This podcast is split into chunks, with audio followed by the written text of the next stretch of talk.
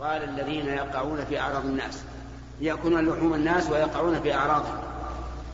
فالمهم أن الواجب على الإنسان الحذر من إطلاق اللسان وأن لا يتكلم إلا بخير إن كان يؤمن بالله واليوم الآخر. قال النبي صلى الله عليه وعلى آله وسلم من كان يؤمن بالله واليوم الآخر فليقل خيرا أو ليصمت. نسأل الله أن يحمينا وإياكم من من سخطه وأن يعيننا وإياكم على ذكره وشكره وحسن عبادته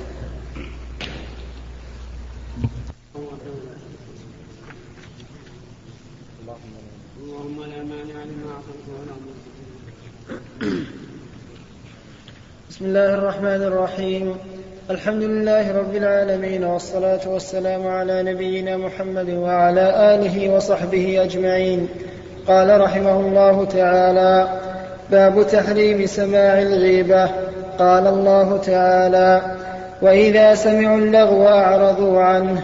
وقال تعالى والذين هم عن اللغو معرضون. وقال تعالى إن السمع والبصر والفؤاد كل أولئك كان عنه مسؤولا.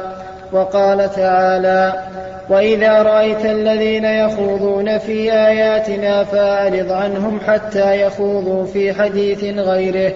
وإما ينسينك الشيطان فلا تقعد بعد الذكرى مع القوم الظالمين. عن أبي الدرداء رضي الله عنه عن النبي صلى الله عليه وسلم قال من رد عن عرض أخيه رد الله عن وجهه النار يوم القيامة.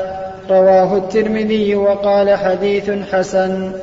وعن عتبان بن مالك رضي الله عنه في حديثه الطويل المشهور الذي تقدم في باب الرجاء قال قام النبي صلى الله عليه وسلم يصلي فقال أين مالك بن الدخشم؟ فقال رجل ذلك منافق لا يحب الله ولا رسوله. فقال النبي صلى الله عليه وسلم لا تقل ذلك. ألا تراه قد قال لا إله إلا الله يريد بذلك وجه الله. وإن الله قد حرم على النار من قال لا إله إلا الله يبتغي بذلك وجه الله. متفق عليه. قال المؤلف النووي رحمه الله في كتابه رياض الصالحين باب تحريم سماع الغيبة.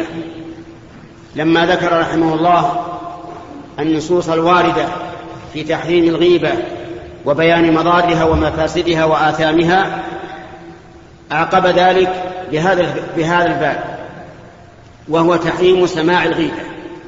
يعني أن الإنسان إذا سمع شخصا يغتاب آخر فإنه يحكم عليه أن يستمع إلى ذلك بل ينهاه عن هذا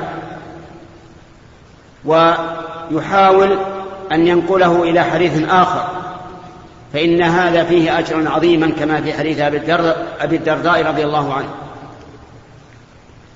فإن, فإن أصر هذا الذي يغتاب الناس إلا أن يبقى على غيبته وجب عليه أن يقوم عن المكان. لأن الله سبحانه وتعالى يقول وإذا سمعت وقد نزل عليكم في الكتاب أن إذا سمعتم آيات الله يكفر بها ويستهزأ بها فلا تقعدوا معهم حتى يخوضوا في حديث غيره إنكم إذا مثلهم. فدل ذلك على أن الإنسان إذا استمع إلى المحرم فهو مشارك لمن يفعل هذا المحرم. فللواجب أن يقوم. ثم ذكر آيات متعددة في بيان الإعراض عن اللغو. واللغو كل كلام لا فائدة فيه. فإنه من اللغو. وعباد الرحمن قال الله تعالى في وصفهم وإذا مروا باللغو مروا كراما. يعني سالمين منه. لا يلحقهم شيء منه لأنهم لا يسمعون لا يستمعون إليه ولا يؤطرونه ثم ذكر حديث عتبان بن مالك في في قضية مالك بن الدغشم وتكلم الرجل في عرضه عند النبي صلى الله عليه وعلى آله وسلم. وأن, وأن النبي صلى الله عليه وسلم نهاه عن ذلك. وقال ألم ترى أنه يصلي يريد بذلك وجه الله. وهذا يدل على أن الإنسان إذا لم يكن كذلك فإنه لا غيبة له. فالكافر مثلا ليس محترما في الغيبة لك أن تغتابه إلا أن يكون له أقارب مسلمون يتأذون بذلك فلا تؤذه وإلا فلا غيبة له. أما الفاسق فقد سبق لنا أنه محترم إلا إذا كانت المصلحة تقتضي بيان فسقه فلا بأس أن يذكر بفسقه لأن هذا من باب النصيحة. والله موفق. بسم الله الرحمن الرحيم. الحمد لله رب العالمين والصلاة والسلام على نبينا محمد وعلى آله وصحبه أجمعين. نقل المؤلف رحمه الله تعالى في سياق الأحاديث في باب تحريم سماع الغيبة عن كعب بن مالك رضي الله عنه في حديثه الطويل في قصة توبته وقد سبق في باب التوبة. قال قال النبي صلى الله عليه وسلم وهو جالس في القوم بتبوك ما فعل كعب بن مالك؟ فقال رجل من بني سلمة يا رسول الله حبسه برداه والنظر في عطفيه فقال معاذ بن جبل رضي الله عنه بئس ما قلت والله يا رسول الله ما علمنا عليه إلا خيرا. فسكت رسول الله صلى الله عليه وسلم متفق عليه. بسم الله الرحمن الرحيم. قال النووي رحمه الله تعالى في كتابه رياض الصالحين في باب تحريم سماع الغيبة فيما نقله عن كعب بن مالك رضي الله عنه في قصة توبته وكان كعب من الذين تخلفوا عن غزوة تبوك بلا عذر وهم ثلاثة نفر مرارة بن الربيع وهلال بن أمية وكعب بن مالك تخلفوا عن رسول الله صلى الله عليه وعلى آله وسلم بلا عذر فلما رجع النبي صلى الله عليه وعلى آله وسلم من تبوك جاءه المعذرون يعتذرون ويقولون والله إننا, إننا لا نستطيع ويحلفون على ذلك. فكان النبي صلى الله عليه وسلم يقبل اعتذارهم ويكل سرائرهم إلى الله. أما كعب بن مالك وصاحباه فقد نطقوا بالحق وقالوا تخلفنا بلا عذر.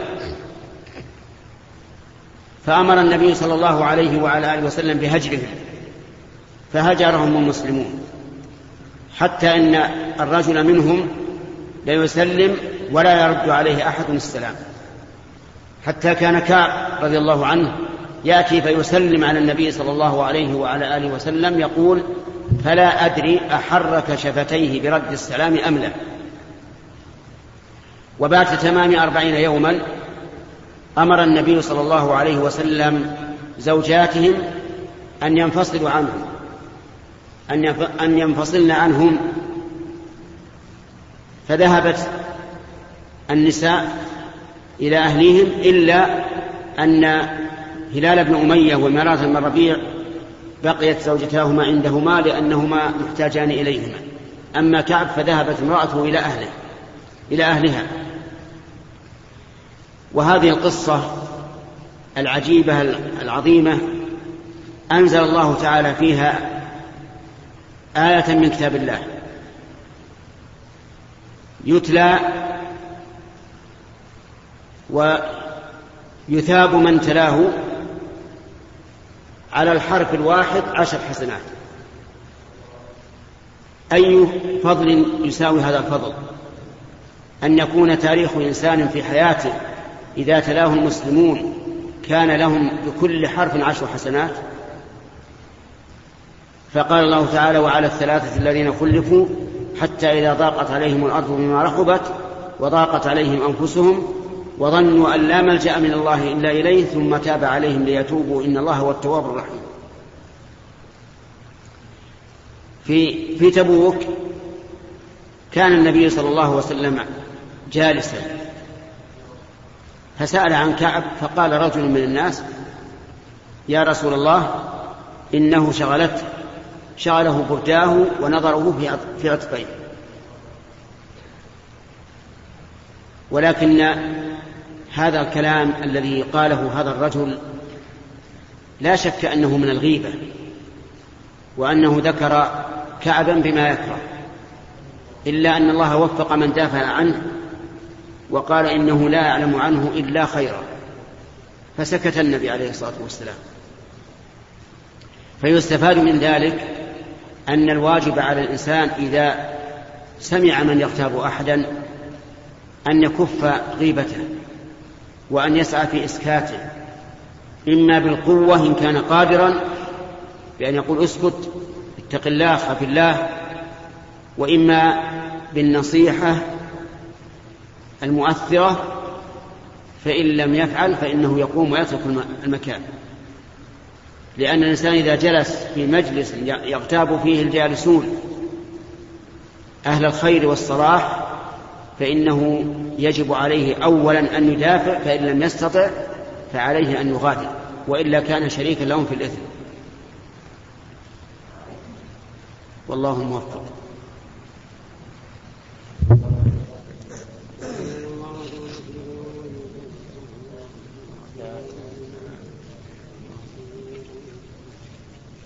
بسم الله الرحمن الرحيم. الحمد لله رب العالمين والصلاة والسلام على نبينا محمد وعلى آله وصحبه أجمعين. قال رحمه الله تعالى باب ما يباح من الغيبة.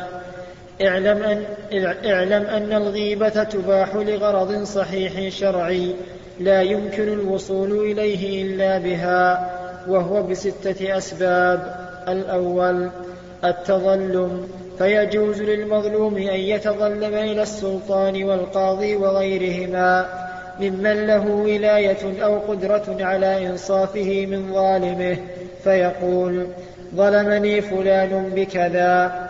الثاني الاستعانة على تغيير المنكر ورد العاصي إلى الصواب. فيقول لمن يرجو قدرته على إزالة المنكر فلان يعمل كذا فازجره عنه. ونحو ذلك ويكون مقصوده التوصل إلى إزالة المنكر فإن لم يقصد ذلك كان حراما. الثالث الاستفتاء فيقول للمفتي ظلمني أبي أو أخي أو زوجي أو فلان بكذا فهل له ذلك؟ وما طريقي في الخلاص منه وتحصيل حقي ودفع الظلم ونحو ذلك فهذا جائز للحاجة.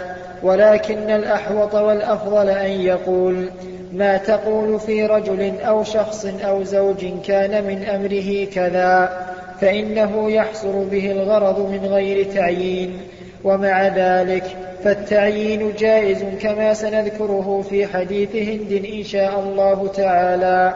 الرابع تحذير المسلمين من الشر ونصيحتهم وذلك من وجوه منها جرح المجروحين من الرواة والشهود وذلك جائز بإجماع المسلمين بل واجب للحاجة ومنها المشاورة في مصاهرة إنسان أو مشاركته أو إيداعه أو معاملته أو غير ذلك أو مجاورته ويجب, ويجب على المشاور أن لا يخفي حاله بل يذكر, بل يذكر المساوي التي بل يذكر المساوي التي فيه بنية النصيحة ومنها إذا رأى متفقها يتردد إلى مبتدع أو فاسق يأخذ عنه العلم وخاف أن يتضرر المتفقه بذلك فعليه نصيحة فعليه نصيحته ببيان حاله بشرط, بشرط أن يقصد النصيحة وهذا مما يغلط فيه. وقد يحمل المتكلم بذلك الحسد ويلبس الشيطان عليه ذلك ويخيل إليه أنها نصيحة فليتفطن لذلك.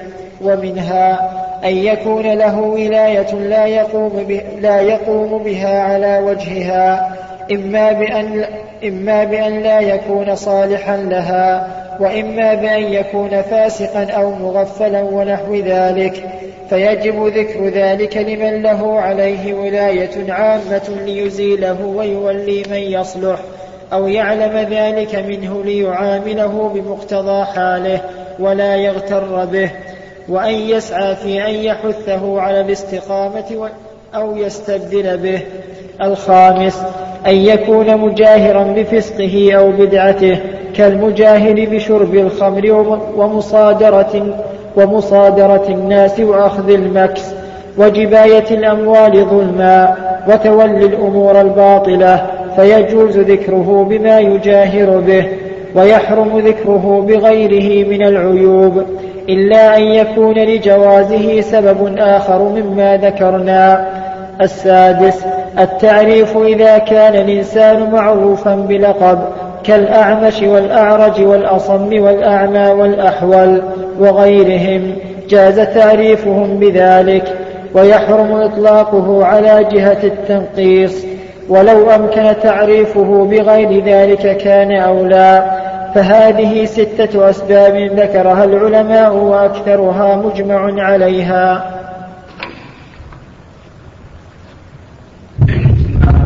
هذا الباب عقده المؤلف النووي رحمه الله في كتابه رياض الصالحين فيما يجوز من الغيبة. وذكر لذلك ستة أسباب كما سمعت. وكلامه رحمه الله ليس بعده كلام لأنه كله كلام جيد وصواب وله أدلة وسيذكرها إن شاء الله تعالى في هذا الباب. يذكر الأدلة وسنتكلم عليها في حينها إن شاء الله. فنسأل الله أن يغفر للنووي رحمه الله وأن يجمعنا وإياكم به في جنات النعيم. بسم الله الرحمن الرحيم. الحمد لله رب العالمين والصلاة والسلام على نبينا محمد وعلى آله وصحبه أجمعين. قال رحمه الله تعالى وعن عائشة رضي الله عنها أن رجلا استأذن على النبي صلى الله عليه وسلم فقال ائذنوا له بئس أخو العشيرة متفق عليه. احتج به البخاري في جواز غيبة أهل الفساد وأهل الريب. وعنها قالت كان رسول الله صلى الله عليه وعنها قالت قال رسول الله صلى الله عليه وسلم. ما أظن فلانا وفلانا يعرفان من ديننا شيئا. رواه البخاري. قال قال الليث بن سعد أحد رواة هذا الحديث هذان الرجلان كانا من المنافقين. وعن فاطمة بنت قيس رضي الله عنها قالت أتيت النبي صلى الله عليه وسلم فقلت إن أبا الجهم ومعاوية خطباني فقال رسول الله صلى الله عليه وسلم أما معاوية فصعلوك لا مال له وأما أبو الجهم فلا يضع العصا عن عاتقه متفق عليه. وفي رواية لمسلم وأما أبو الجهم فضراب للنساء وهو تفسير لرواية. لا يضع لا يضع العصا عن عاتقه وقيل معناه كثير الأسفار. وعن زيد بن أرقم رضي الله عنه قال خرجنا مع رسول الله صلى الله عليه وسلم في سفر. أصاب الناس فيه شدة فقال أصاب الناس فيه شدة فقال عبد الله بن أبي لا تنفقوا على من عند رسول الله حتى ينفضوا. وقال لئن رجعنا إلى المدينة ليخرجن الأعز من الأذل. فأتيت رسول الله صلى الله عليه وسلم فأخبرته بذلك. فأرسل إلى عبد الله بن أبي.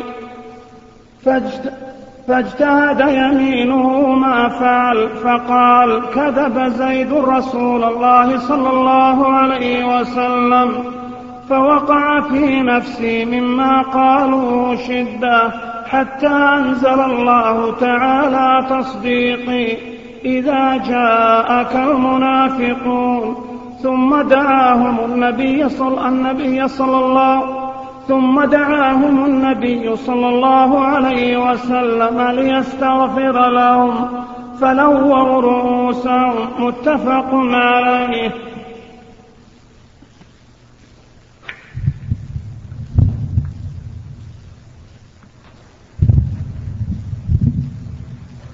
بسم الله الرحمن الرحيم. تقدم أن النووي رحمه الله عقد بابا لبيان ما يجوز من الغيبة وذكر لذلك أحاديث.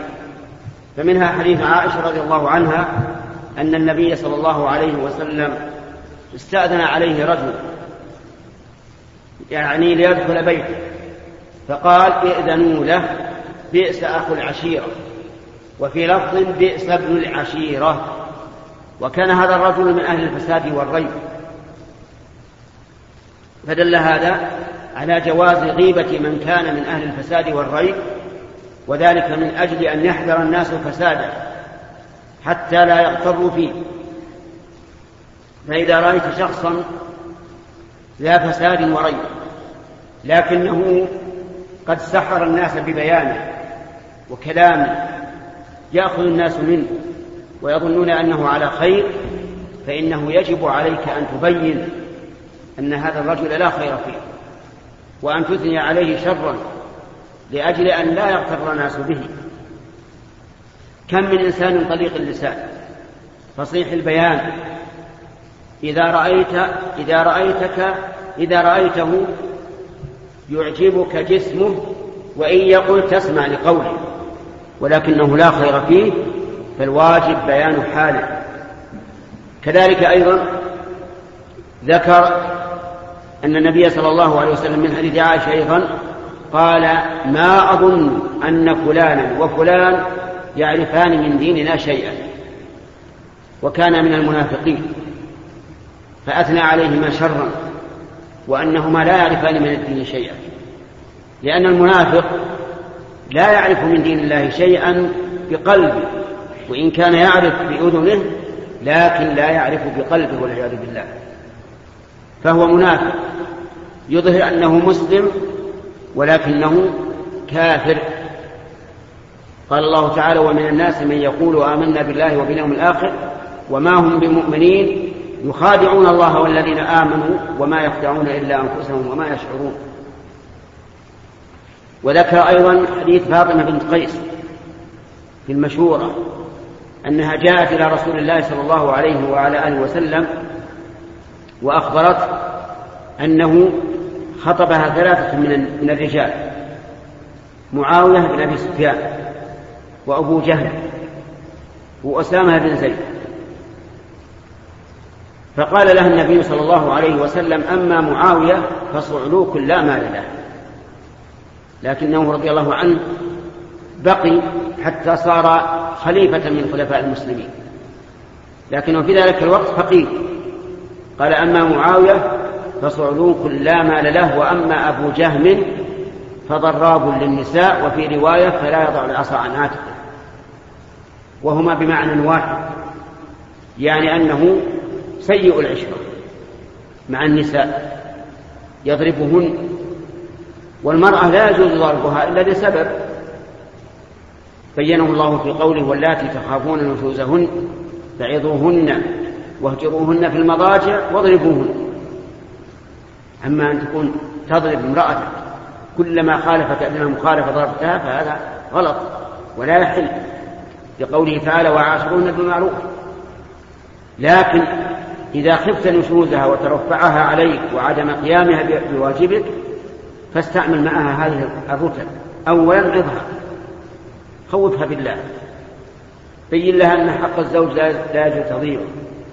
فإن استقامت فهذا المطلوب وإلا فالركبة الثانية أهجرها في المضجع لا تنم معها أما الكلام فلا تهجرها لكن لك رخصة أن تهجرها في الكلام ثلاثة أيام لأنه لا يحل لأحد أن يهجر أخاه فوق ثلاث يلتقيان فيعرض هذا ويعرض هذا وخيرهما الذي يبدأ بالسلام.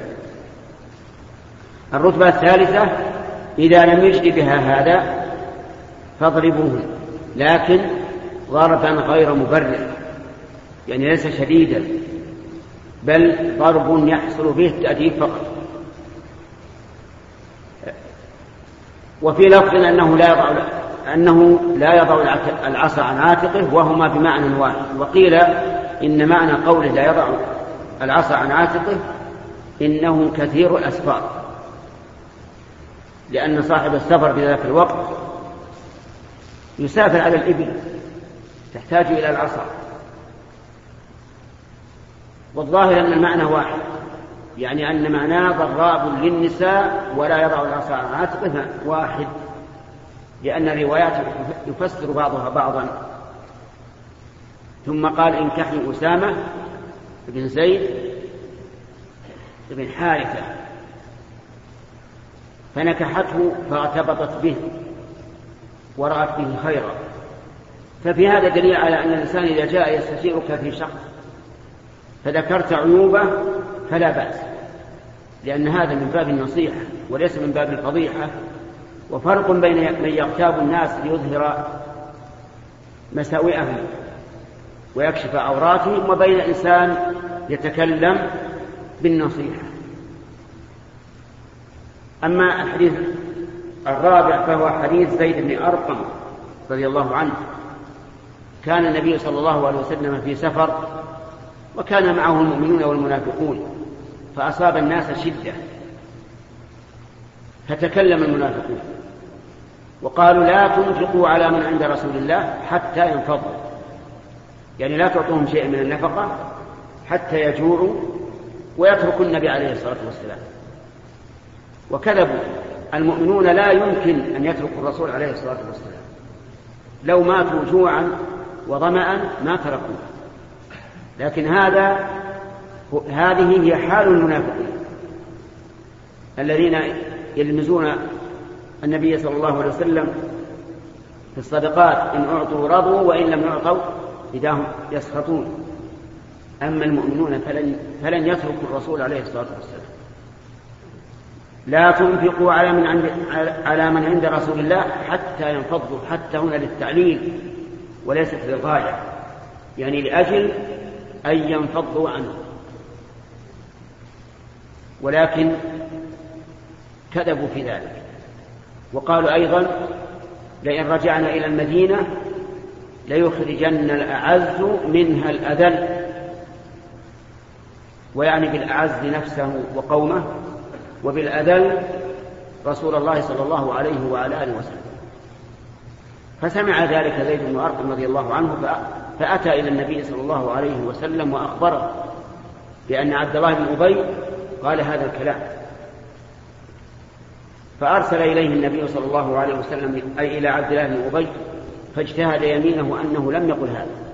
يعني حلف وأقسم أن واشتد في القسم أنه ما قال ذلك لأن المنافقين هذا دأب. يحلفون على الكذب وهم يعلمون. فأقسم أنه ما قال ذلك وكان النبي صلى الله عليه وسلم يقبل علانيتهم ويكل سريرتهم إلى الله. فلما بلغ ذلك زيد, زيد بن أرقم اشتد عليه الأمر.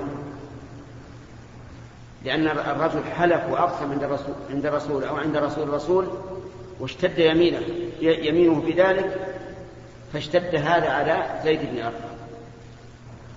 فأنزل فقال كذب زيد بن أرقم رسول الله صلى الله عليه وسلم يعني أخبره بالكذب حتى أنزل الله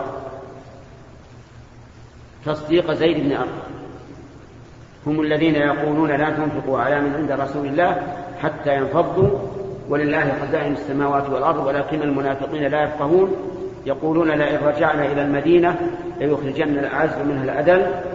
ولله العزة ولرسوله وللمؤمنين ولكن المنافقين لا, لا يعلمون. وتأمل جواب الله عز وجل لقول عبد الله بن أبي ليخرجن الأعز منها الأذل حيث قال ولله العزة ولرسوله ولم يقل إن الله هو الأعز لأنه لو قال هو الأعز لصار في ذلك دليل على أن المنافقين لهم عزة وهم لا عزة لهم. بل قال ولله العزة ولرسوله وللمؤمنين ولكن المنافقين لا يعلمون. في هذه الآية دليل على أنه لا بأس أن الإنسان ينقل كلام المنافق إلى ولي الأمر حتى يتخذ فيه ما ما ينبغي اتخاذه. وكذلك ينقل كلام المفسد إلى ولي الأمر حتى لا يتمادى في, في إفساده. وإذا كان الإنسان يخشى من الكلام أن يحصل فيه فساد وجب عليه أن يبلغه إلى ولي الأمر حتى يقضى على الفساد قبل أن يستشري ولا يقال أخشى أن ولي الأمر يفعل فيه أو يفعل فيه. دعه خليه يفعل فيه. هو الذي جنى على نفسه.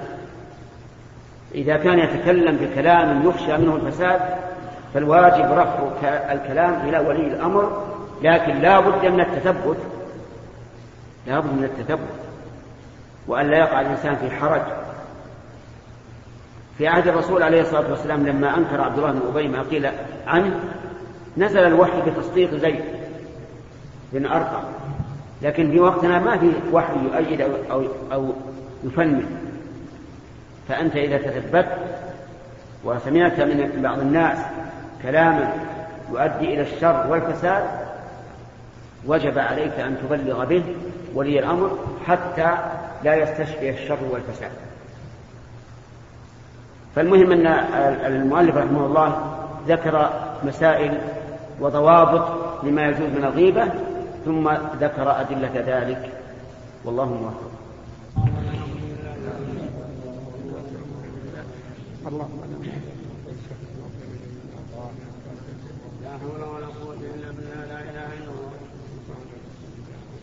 بسم الله الرحمن الرحيم. الحمد لله رب العالمين والصلاة والسلام على نبينا محمد وعلى آله وصحبه أجمعين. قال رحمه الله تعالى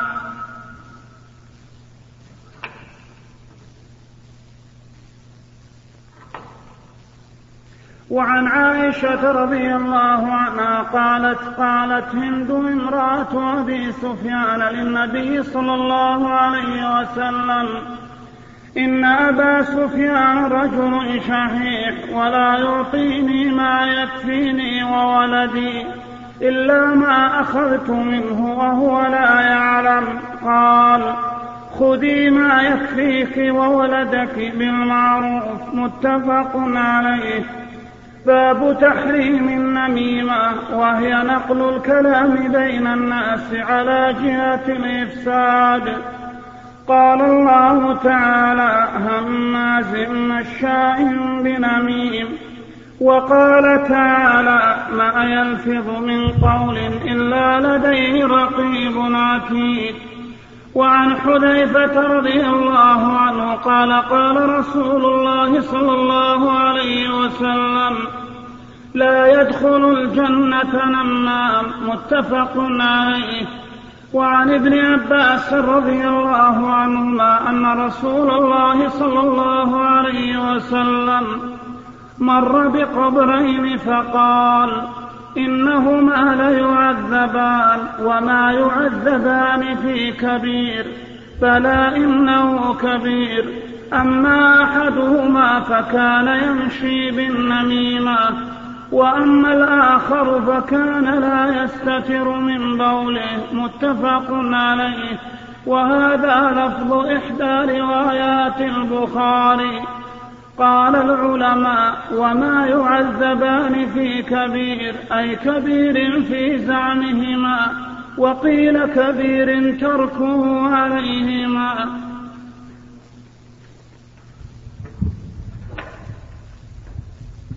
بسم الله الرحمن الرحيم. سبق أن المؤلف النووي رحمه الله في كتابه رياض الصالحين ذكر بابا مفيدا في باب ما يجوز من الغيبة.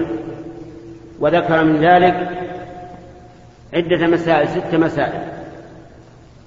ذكر لها أدلة سبق الكلام عليها ومن ذلك التظلم يعني إذا تظلم إنسان عند ولي الأمر من شخص ظلمه من شخص ظلمه فإن ذلك لا بأس به لأن حقه لن يتمكن منه إلا بذلك. والدليل على هذا حديث هند بنت عتبة امرأة أبي سفيان. جاءت إلى النبي صلى الله عليه وسلم فقالت له يا رسول الله إن أبا سفيان رجل شحيح يعني بخيل لا يعطيني ما يكفيني وولدي بالمعروف فوصفته بأنه شحيح وهذا وصف ذم يكرهه الإنسان. لكن لماذا قالت ذلك؟ تظلما من أجل أن من أجل رفع الظلم عنه. وذلك أن الواجب على الإنسان أن ينفق على زوجته وعلى أولاده بالمعروف. لا وقس ولا شطط لا يقصر ولا يزيد كما قال الله تعالى والذين إذا أنفقوا لم يسرفوا ولم يقتروا وكان بين ذلك قواما. وأما البخل بما يجب فهذا حرام لا يجوز. ومن وقع عليه ذلك فله أن يتظلم إلى من إلى من يمكن أخذ الحق إلى شخص يمكن أن يأخذ الحق له. فهذه هند تظلمت عند الرسول عليه الصلاة والسلام. ولم يقل لها لا تقولي رجل شحيح. أقرها على ذلك لأنها تطلب حقها. فقال لها النبي عليه الصلاة والسلام خذي ما يكفيك ويكفي ولدك بالمعروف. فأذن لها أن تأخذ من مالك بغير علم ما يكفيها ويكفي ولدها ولكن بالمعروف. يعني لا تزيد على ذلك. فدل هذا على مسائل. أولا جواز غيبة الإنسان للتظلم منه لكن بشرط أن يكون ذلك عند من يمكنه أخذ الحق لصاحبه. وأما إذا لم يكن كذلك فلا فائدة من من التظلم. ومنها أنه يجب على الإنسان أن ينفق على أهله على زوجته وولده بالمعروف. حتى لو كانت الزوجة غنية فإنه يجب على الزوج أن ينفق. ومن ذلك ما إذا كانت الزوجة تدرس. وقد شرط على الزوج تمكينه من تدريسها فإنه لا حق له فيما تأخذه من راتب. لا نصف ولا أكثر ولا أقل. الراتب لها.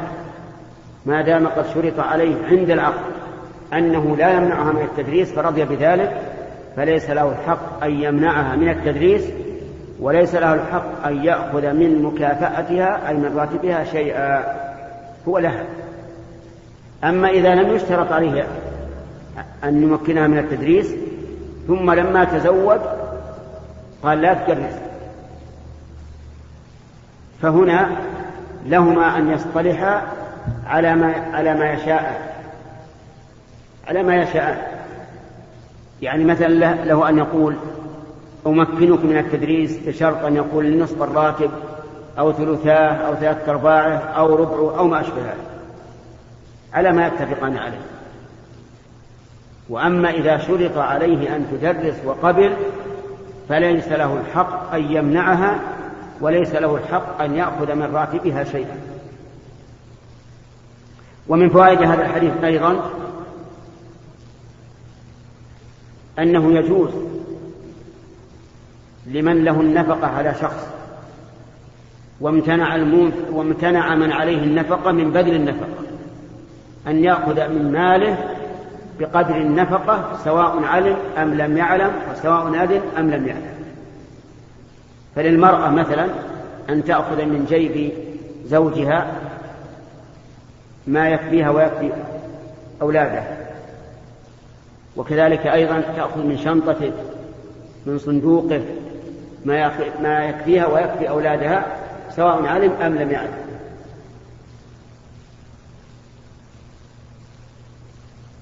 فإن قال قائل إذا كان لي حق على إنسان وجحد وأنكر وقدرت على أخذ شيء من ماله فهل يجوز أن آخذ مقدار حقي من ماله؟ يعني مثلا إنسان عنده لي مئة ريال وجحدها قال ما لي عندك شيء ما لك عندي شيء. فهل إذا قدرت على شيء من ماله يجوز أن آخذ مقابل مئة ريال؟ الجواب لا. لا يجوز. والفرق بين هذا وبين النفقة أن النفقة لإنقاذ النفس وسببها ظاهر. كل يعرف أن هذه أن هذه زوجة فلان وأن الزوجة لها نفقة. بخلاف الدين فإنه أمر خفي لا يطلع عليه. وقد قال النبي صلى الله عليه وسلم أد الأمانة إلى من ائتمنك ولا تخن من خانك. فهذا هو القول الراجح في هذه المسألة ويعبر عنها عند العلماء بمسألة الظفر. يعني من ظفر بمال من له حق عليه هل يأخذ منه أو لا؟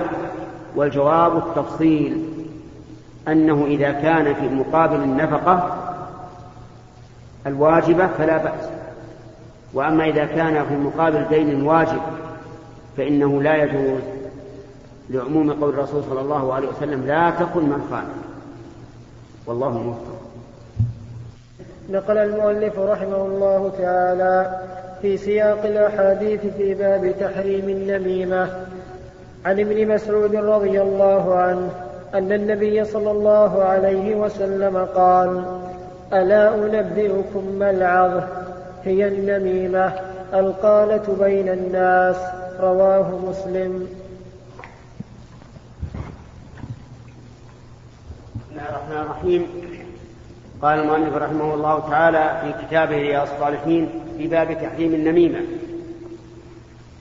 فيما نقله عن عبد الله بن مسعود رضي الله عنه أن النبي صلى الله عليه وعلى آله وسلم قال ألا أنبئكم ما العظ هي النميمة القالة بين الناس. هذا من من الأساليب أساليب التعليم الجيدة وهي أن يلقي المعلم أن يلقي السؤال على المخاطبين للتنبيه حتى يستثير أفهامهم ويرعوا الكلام انتباههم. ألا أنبئكم ما العظ والنبأ والخبر في اللغة العربية معناهما واحد. والعظ من القطع والتمزيق. من القطع والتمزيق ومنه قوله تعالى الذين جعلوا القرآن عظيم. يعني قطعا وأجزاء يؤمنون ببعضه ويكفرون ببعضه. فما هي العظم المفرقة للأمة الممزقة لهم؟